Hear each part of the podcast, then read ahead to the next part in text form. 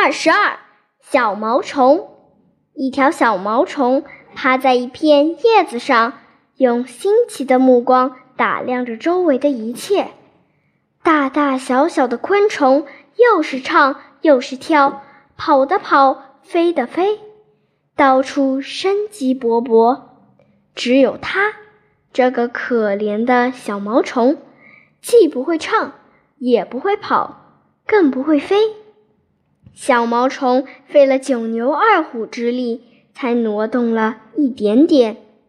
当它笨拙地从一片叶子爬到另一片叶子上时，它觉得自己仿佛周游了整个世界。尽管如此，它并不悲观失望，也不羡慕任何人。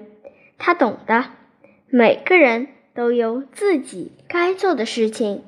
它一条小小的毛虫，眼前最要紧的是学会抽丝纺织，为自己编织一间牢固的茧屋。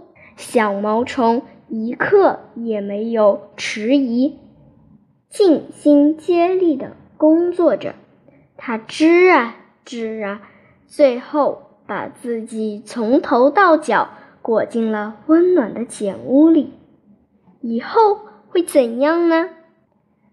他在与世隔绝的茧屋里问：“万事万物都有自己的规律。”小毛虫听到一个声音在回答：“你要耐心等待，以后会明白的。”时辰到了，他清醒了过来，再也不是以前那条。笨手笨脚的小毛虫，它灵巧地从茧子里挣脱出来，惊奇地发现自己身上伸出了一对轻盈的翅膀，上面布满色彩斑斓的花纹。它愉快地舞动了一下双翅，如绒毛一般从叶子上飘然而起。它飞呀飞。渐渐地消失在蓝色的雾霭之中。